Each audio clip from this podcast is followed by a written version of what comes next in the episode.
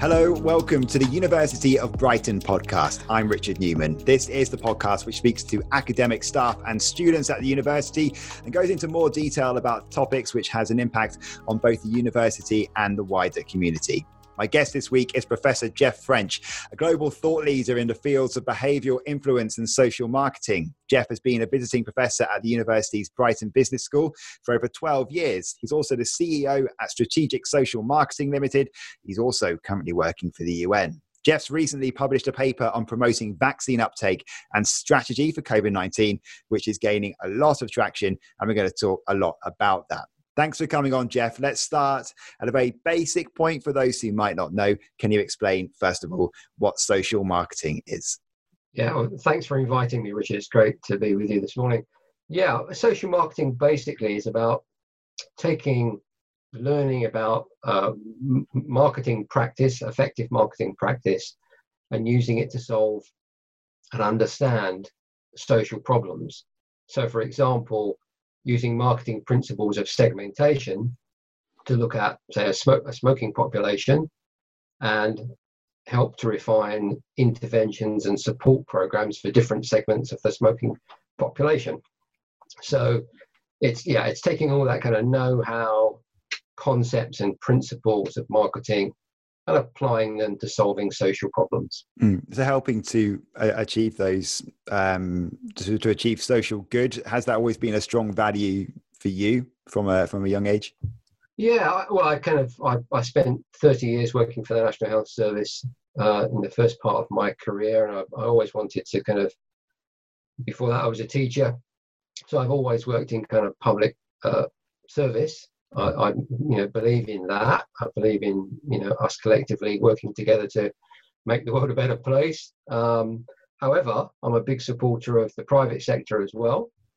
And the last sort of twenty odd years, I've worked uh, a lot in the, with the private sector. So I think public service is really important, but public service can be given by both public servants, but also by people working in N G Os and the private sector, and and citizens and community groups as well. So yeah.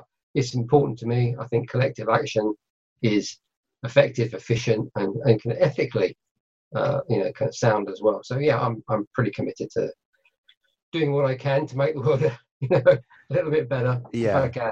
Yeah, and, and you have an ex- extensive background. Can you give us a, a whistle-stop tour of, of how you arrived at this point? Because I know you, you're very prominent in social marketing, and, and you even led a, a government review into it in uh, in two thousand four. I'm a biologist by background. That's my first degree. Uh, I now worked as a, a teacher for a number of years. Uh, then I worked in, in, in local authorities, and then got a job in the National Health Service. Uh, I worked in uh, health, what we called health education in those days, you know, back in the seventies, uh, and then transformed into a thing called health promotion, which was more than just educating people, tackling things like the, the causes of disease and, and, and ill health, inequalities and so on. I then became a public health specialist, uh, worked in public health for many years. I'm lucky that I've worked in, not far from Brighton, in in, in Hassex, in uh, uh, the health service, but also in uh, the north of the country as well. Uh, so I worked at a district level, local authority district level in public health for many, many years. Uh, and then I got a job uh, for one of the government central agencies. It was called the Health Development Agency. Uh, which was an executive agency of government. And I worked there for a number of years, and then as a civil servant. Uh, and then about fifteen or so years ago, uh, I set up my own kind of consultancy. And uh, I've worked on social marketing projects and programs around the world. As part of my career, I've also kind of tried to keep a one foot in uh, the world of practice, uh, you know, developing policies and programs uh, to create social good, but also another foot in the academic world, because I'm interested, I'm, you know, I'm intellectually curious about how do we create effective, efficient and ethical programs to make the world better. Uh, I'm not just interested in doing, so I'm interested in the theory of that. And what I've, I've found, I mean, I've, I've, I've been offered academic posts, full-time academic posts, and resisted those, because uh, I've always felt the kind of the mixture of, you know, practical application of, of theory uh, but backed up by that theory, is probably, you know, the most effective and efficient things that we can do in terms of designing effective, you know, and ethical programs. So, yeah, for me, it's been an interesting journey of riding those two horses at the same time. But I found a lot of kind of benefit from from doing that. Yeah, and you've been at the University of Brighton, as you said in the introduction, for um, for quite a quite a while. Um, visiting professor here. What what's drawn you to the university? Well, I, I don't live so far from the university. That makes it a bit easier. Mm-hmm. uh, and I, I I had a lot of respect. I do have a lot of respect for the staff that work at the business school in in, in marketing. Um, Sarah Cork and Matt Woods until recently, and it was Matt that invited me to come and uh, work on marketing uh, courses at the university in the business school, uh, which is actually quite interesting because. Um, if you look at a lot of academic, there's, there's a whole kind of academic infrastructure around social marketing globally. Most of those um, social marketing courses are contained within health or public health departments within universities. Uh, so Brighton's quite uh, unusual in that its focus on social marketing actually sits squarely within the business school. Mm. So those marketing links are very, very strong. So that was also one of the attractions for me. I, I, I teach at, at, at King's and I'm a fellow there on the public health course. Uh, and so I'm, I'm, I know a lot about public health. That's where a lot of my career's been.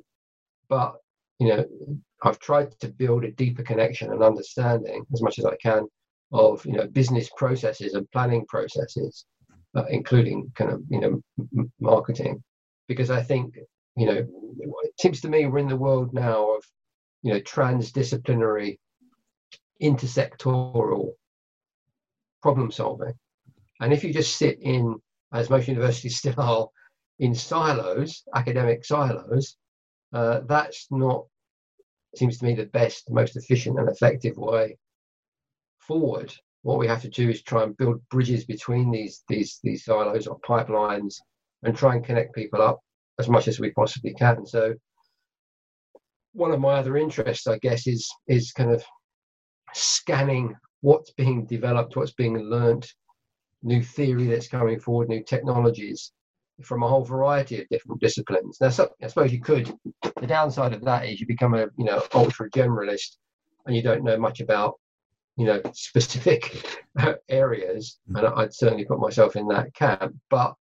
We do need some people doing that, making these, you know, reaching out and making these connections, because that's where it seems to me, not just the kind of theoretical, but the practical, uh, you know, kind of learning, you know, flows from that bridge building and pipe building between these various disciplines. And I, I see lots of academics accepting that now, particularly people, lots of people who work in social marketing. Marketing itself is a multidisciplinary um, uh, field of study. If you like, it draws on psychology, you know, biology, systems design, uh, a whole range of different, you know, kind of subjects, anthropology research. So, in a sense, that there's a, there's a kind of a natural fit with my kind of uh, academic curiosity of, of focusing as much as I can on, on marketing. So I don't know whether that answers your question, but yeah. yes, uh, yes, they're a ramble. Yeah. Um, let's get stuck into talking about your paper, which is key guidelines in developing a preemptive COVID nineteen vaccination uptake promotion strategy. Uh, this is a huge talking point as we hopefully move closer to um, one or a range of effective vaccines. Uh, what's the key thinking behind this paper? Is it to stop misinformation? Who's it aimed at? And, and what sort of traction have you had so far? Yeah, it's, it's certainly um, aimed at kind of trying to prevent some of that misinformation, or, or more likely, I don't think we can prevent it. That's one of the problems. We have to kind of deal with it and, and blunt its impact. But yeah, where this paper came from, I mean, myself and a number of colleagues who wrote this paper, and which are Samir Deshpande from Griffith University in Australia, Doug Evans, Professor Doug Evans from uh, George Washington University in America, and Raphael Obregon from UNICEF.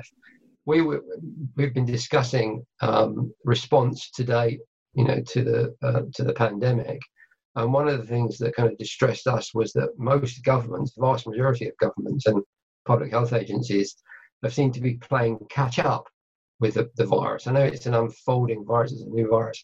We're learning about, you know, a lot about the epidemiology of it every day. But in terms of the policy response, it's tended to be slow. And where it's been slow, uh, the, you know, the impact on uh, infection rates and deaths has been bad. Whereas in countries that have moved faster, uh, New Zealand, Vietnam and others, uh, the impact has been much less. So what we thought was we, what we need to do is try and get ahead of the game.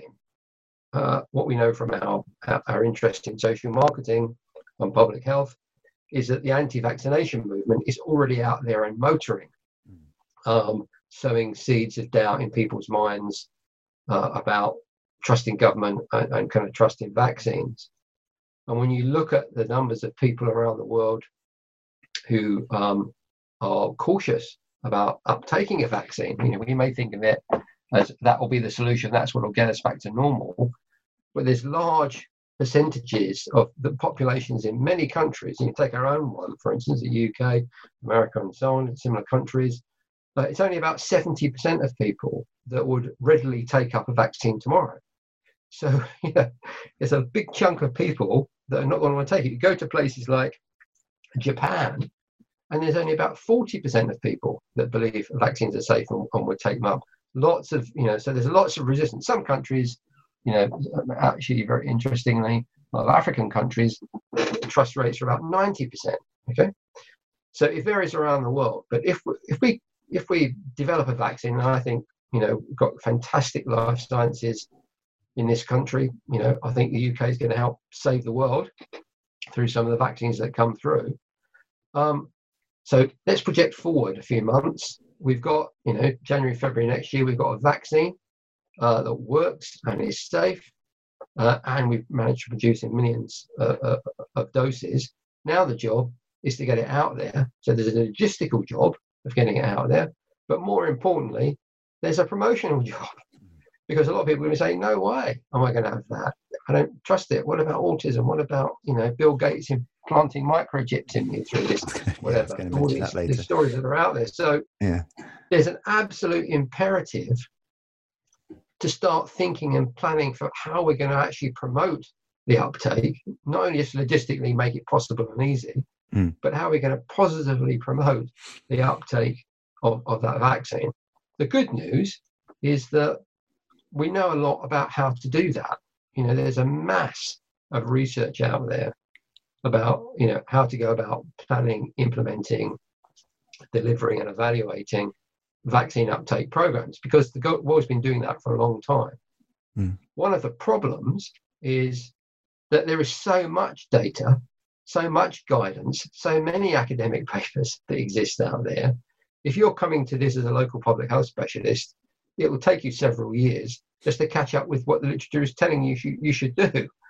So the, the thought behind this paper was, many of us have worked on, on these kind of issues for, for many years. I've worked in uh, big European projects on, on, on vaccine hesitancy and so on. Um, and my other colleagues have as well for many, many years. We thought, let's just try and take the mass of what we know and condense it down into, you know, ten top tips about what the evidence and data tells us. If we do these ten things, chances are the uptake of vaccines is going to be increased. Vaccine hesitancy is going to be lowered. So that was the basic thought. Let's get ahead of the game. Let's start planning now, and let's condense down and make it more kind of accessible for governments and, and, and professional agencies and professionals to take what's known and start to use those ten building blocks to develop a, a program that hopefully will uh, ensure that we get, you know, the vast majority of the population vaccinated, and then we can get back to normal. Mm. Or near normal. We'll, yeah, we'll, we'll talk about a bit more about the anti-vaccination movement in just a moment. I wonder if before we get to those points, some of the some of the difficulties in a vaccine uptake, maybe not so much from uh, that traditional anti-vax movement, but more because of the vaccine race, which is going on around the world. There's a good article in The Observer this weekend about how, in their words, the vaccine race is getting dirty, corners being cut for the sake of political gain and profit, perhaps. Is, is that is that a danger? I mean, there are major elections coming up, the U S A, for example. Is that a major, is that a major fear? Yeah, of course. You know, with uh, um, you know, there's the papers out this week and, and previously saying it'd be a really big mistake for the Americans to rush a vaccine, you know, into production just to kind of fall in line with an electoral kind of cycle. Mm. And of course, you know, I'm a kind of biologist by background, uh, public health specialist. I absolutely would not stand behind, uh, you know, vaccines being rushed out until they've gone through proper phase three trials. Um, you know, ethical considerations have been considered. Uh, so we know, you know, we've got good evidence that the thing works, uh, and that, you know, it has very small to no, low to no, uh, you know, negative side, uh, you know, uh, uh, impacts or effects. So, of course, we want all of that stuff in place. It's not just about, you know, recklessly promoting the first vaccine that comes along, that is. Russia type. You know, we've got a vaccine, we've tested it on one hundred people, nobody died, let's vaccinate the whole population. No. You know, we absolutely don't want that. What we want is an open and honest uh, look at the, you know, and, a, and a thorough process for developing safety protocols and effect, effectiveness, uh, kind of uh, measuring that, having it published in an open and transparent way, let it be, you know, interrogated by all the kind of great scientists that are out there. If it passes muster, uh, if it can be produ- produced uh, in, in sufficient quantities, Uh, then we get it out there. Okay. One of the, the problems, of, of course, is, you know, this is a geopolitical issue. It's not just a health issue. Is that there will be, uh, I think, some, uh, as well as that kind of trying to kind of game uh, vaccine distribution for political gain, there's also going to be kind of vaccine nationalism. Um, you know, I can't see places like Russia and China being very happy to take a, a vaccine that's developed by America or Britain. You know, that's going to knock their, you know, global prestige and, and sense of self-importance. Um, so, you know, those issues are to be, to be addressed. I think one of the best arbiters in, in, in that kind of situation is the W H O, uh, you know, not without its critics. And I think it has made some mistakes. But I still think it's the best organisation that we've got out there to pronounce, you know, again, great, great, you know, hugely eminent scientists working there as well. Um, you know, I would tend to trust uh, W H O's pronouncements on safety and efficacy of, of, of vaccines. And I'd also trust uh, the U K public health uh, establishment as well. Uh, uh, I mean, I think, to our credit in this country, I think we've made some huge mistakes at the beginning of the pandemic. Uh, and Public Health England, you know, there are there are issues and for the government to, to answer.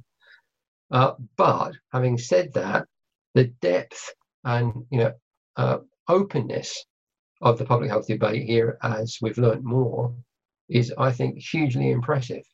You know, people can, you know, uh, challenge. That most data is, is is out there, it's transparent.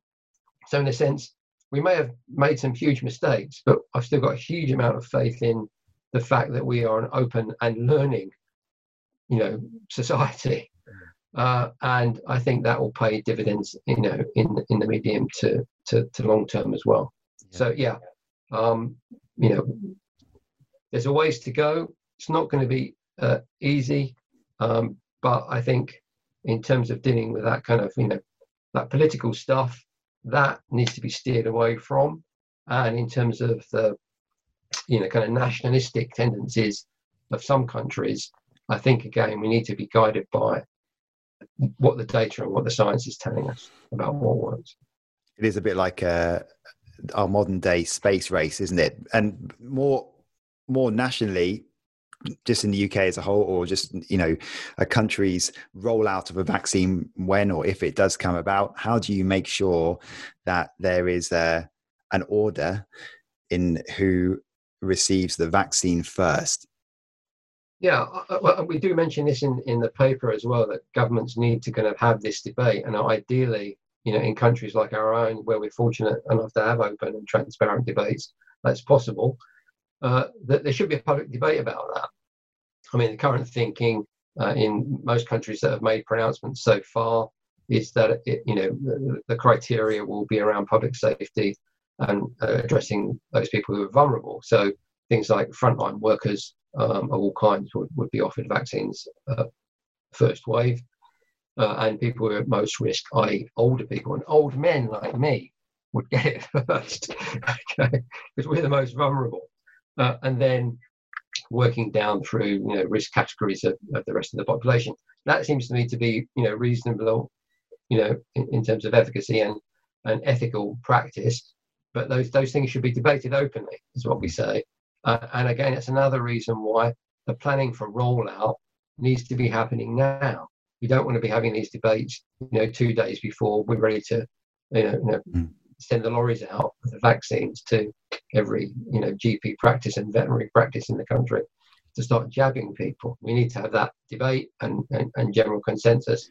And it seems to me in the U K, that kind of approach, key workers first, most vulnerable, and then working your way down through categories would be the way to go. Yeah, and it won't please everyone, of course, um, whatever no. order it goes in. But uh, how much interest have you got from the government so far with this paper, or if any?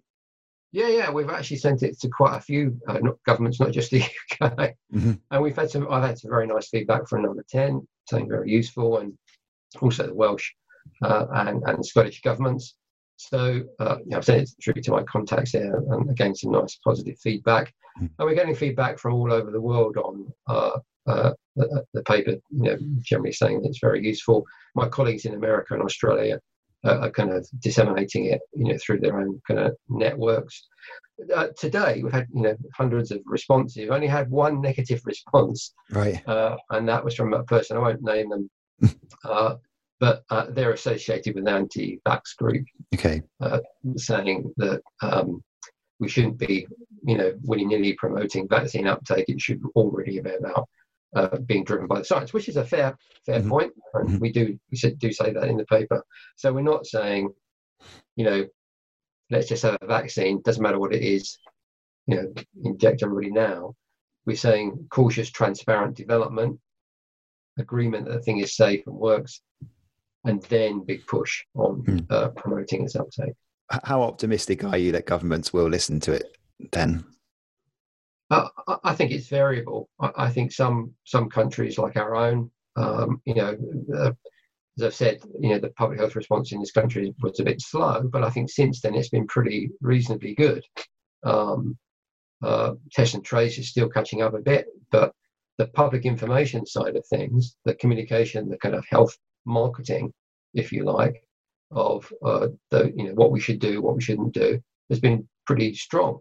Uh, I think the government's done a reasonably good job on that, um, and I, you know, I know already that um, people like Alex Aiken, who's head of government communications, has looked at this paper and said it's been very useful, and they will be applying a lot of this practice. I mean, in a sense, I'm not too worried. I mean, I think the U K and other kind of countries with well-developed public health and health promotion, um, health marketing programs will do a, a good job, and they'll they'll tailor specifically. I'm more concerned about countries where that infrastructure doesn't exist. And, you know, in, in many countries around the world, you know, that infrastructure is not, it, it is nowhere near as strong as it is in, in the U K. And there's huge, you know, amounts of disinformation, you know, out there.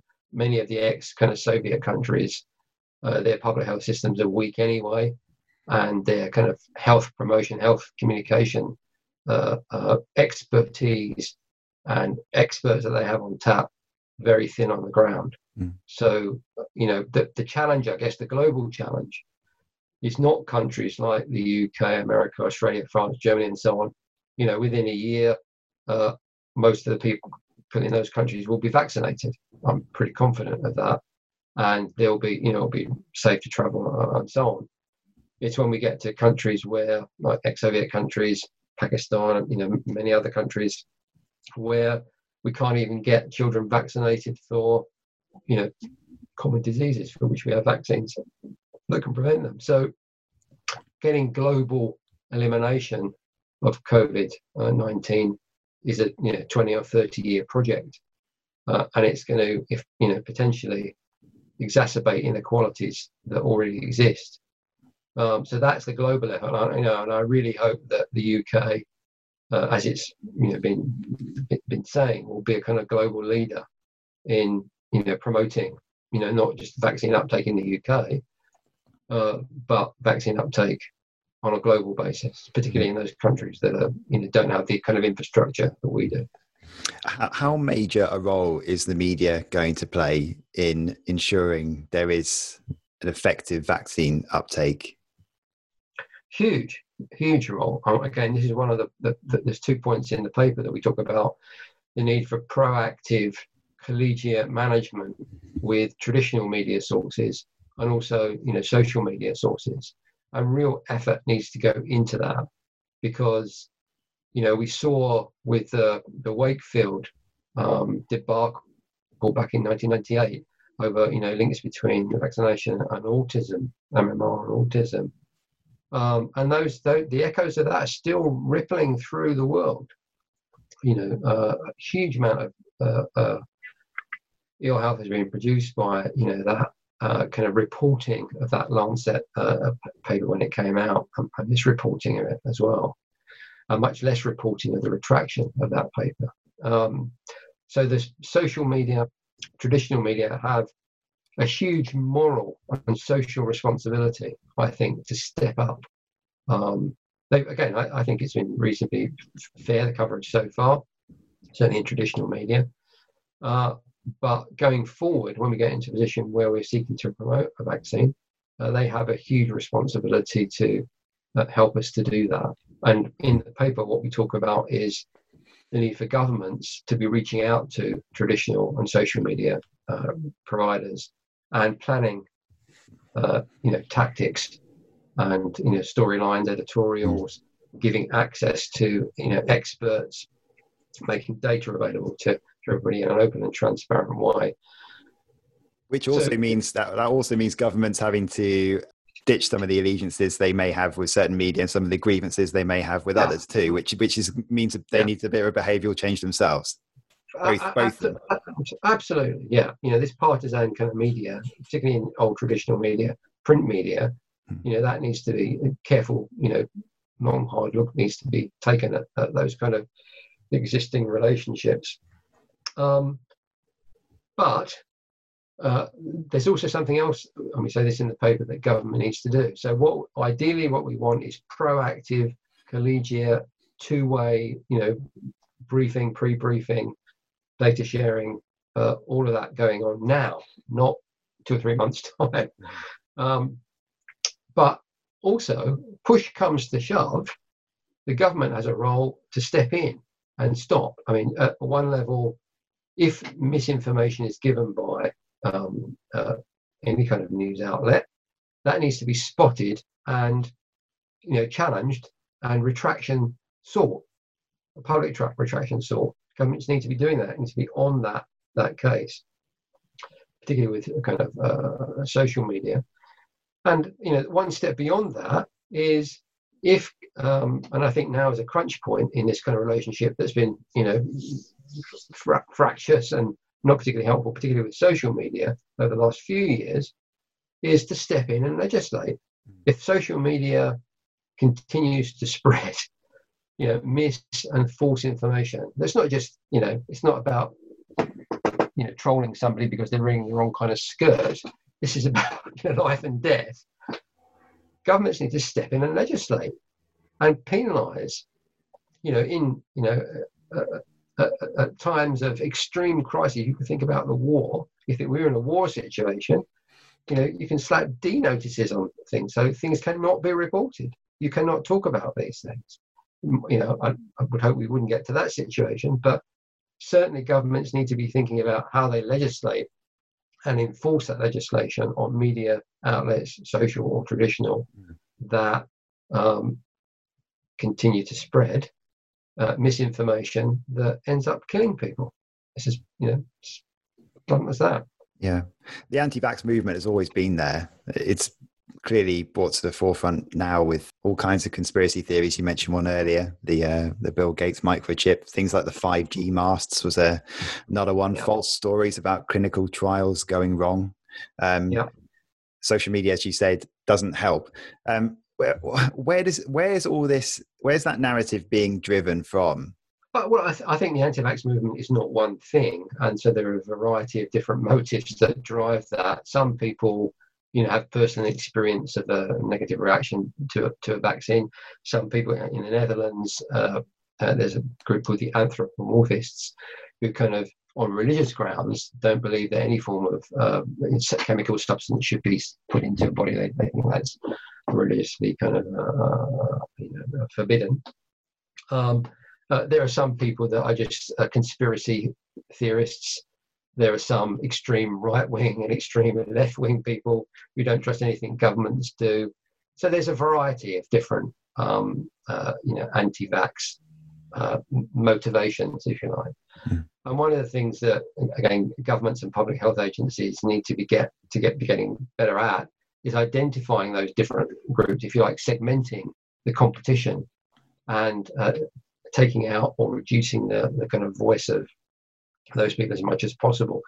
But it's what we know, and again, we talk about this in the paper, if if an approach is to the anti-vax movement is taken where you just seek to call them out for the, the kind of transmission of misinformation uh, and say, no, that what you're saying is actually wrong, that actually doesn't work. What the research we have, we've got, you know, tells us is that uh, uh, in effect, sometimes all that does is actually amplify what they're saying. You know, you're just kind of fanning the flame, flames of that particular narrative. So what governments and public health institutions need to do is they need to try and shut down those um, that, those conversations. They need to amplify the positive social media and traditional media that's out there. And there's a lot of that as well. Seek to amplify that. You know? And thirdly, and probably most importantly, is create a compelling new narrative, not it's dangerous, it's Bill Gates, it's five G or whatever, but a new narrative about the need for and, uh, you know, personal and, and collective benefit of vaccination. And that narrative needs to be built around people's existing values, what they value. Uh, so things like for, for parents, one of the things, what do they, what do they value? They value, you know, the safety Uh, and health of their children. That's what it's about. So, so don't try and kind of, you know, push things that people are not particularly interested in. Like, you know, let's get herd immunity. Uh, you know, most people are not interested in herd immunity. They're interested in being safe personally and their families being safe. So we need to build narratives and probably a series of different ones for different groups in the population uh, about, you know, this is why it's good for you. And, and good for others. And also, sometimes, if you don't uh, take up a vaccine, the, these are some of the real costs to you uh, about things that you're getting that you that, that matter to you, that, that you value. I guess one of the trickiest um, things to change the narrative about would be the concerns that, you know, this is a, these vaccines are being created at unprecedented speed. And yeah. we simply do not know that what the long-term effects may be. That's the trickiest. Uh, that's the trickiest thing to turn people's minds around yeah. on, isn't it? Well, yeah. If if, if that were true, uh, because what's happening? The reason we don't have vaccines now. Uh, if somebody offered me a vaccine, say the Oxford vaccine, now I would take it mm. without hesitation. It seems to me it's already proved been proved to be effective. But I can't do that because. Uh, they're engaged in very large-scale stage, stage three trials. That's the entire point. Mm-hmm. That's the reason we don't have a vaccine now, even though it physically exists. You know, we've got millions of doses already made and in boxes. You can't get it because it's not gone through the proper uh, you know, testing protocols. It's not been written up, and that, that write-up has not been scrutinised by thousands of academics around the world uh, you know, to come to a conclusion that, yeah, this kind of... Uh, is a safe and effective vaccine. So I think that the narrative uh, now is to counter that one, that is, you know, they're being rushed into production. We don't know whether they're safe or effective or whether they have, you know, you know unfortunate side effects. That that narrative needs to be, you know, addressed now with a, an alternative narrative that's about um, we're doing it properly. We, you can't get access because we're making sure we're testing it thoroughly before you get it. Now, you know, scientists are saying that, but that's not, you know, you don't see that on the on the kind of, you know, broadcast or social media much as a story. You know, why can't we get it? Because we're doing it properly. It's been fascinating talking to you about this paper. We're going to put the link to it in the podcast description. So if you're listening to this podcast, you can click on whatever podcast provider you're listening to, click on the link and uh, scrutinize it in real detail. Um, so we, we finish each podcast with something completely uh, away from this, some questions away from your work. We ask every guest the same questions. Just, some, just a quick fire round. What advice would you give to your younger self is the first question. Uh, don't specialize too much. Okay. Yeah, you did mention that earlier on in the podcast, actually. So there we go. Um, if you can pick uh, any other subject to study at the University of Brighton, what might that be? Oh, oh that's that's a tough one. I don't know. Do you do, you do fine art? Yep. I don't know whether you. Mm. If you do something something arty. That's one of the best like. in one of the best in the country, Jeff. So there we go. You can come and study one of us. There you there go. go. That's that's my next course. um, can you pick a favourite place in Sussex? Yeah, Hassex. I used to live there. Mm-hmm. Um, if you gave visitors to Brighton or the area a tip of one thing to do just at a weekend that they can't miss out on, what would that be? Well, you have to go on the pier and have fish and chips on the pier, don't you? Yeah, absolutely. That's a must. Yeah. Um, tell us something interesting about you, which a lot of people may not know. I'm interested in martial arts. I'm a second dan in kendo, Japanese fencing. Okay. So that's one of my, I like, I like hitting people on the head with a stick. Okay. um, and finally, if you could pick three people to host at a dinner party, past or present, um, excluding your family, uh, who would they be and why? Karl Marx. For obvious, I really like to kind of pick his brains about, you know, his view about whether his theories have panned out or not, or when, when they will. Freud, uh, again, similar reasons to see what he thinks about the way that his theories were, were developed, taken forward, and are now questioned uh, quite a lot. And Philip Kotler, uh, who's a kind of marketing guru, who's actually still a friend of mine. He's still alive in his eighties. Uh, just to talk to him about marketing for social good and what he thinks of both Freud and uh, and Marx's views as well. That would be an interesting chat. Mm, definitely. Uh, Jeff, it's been great to hear about your paper, such an important topic, and we hope it has an impact as well. Thanks so much for coming on. Pleasure. And that's it for this week's podcast, but we'll be back next week as we begin to look ahead to the new academic year and all the things you need to know as a new or returning student. Thanks for listening.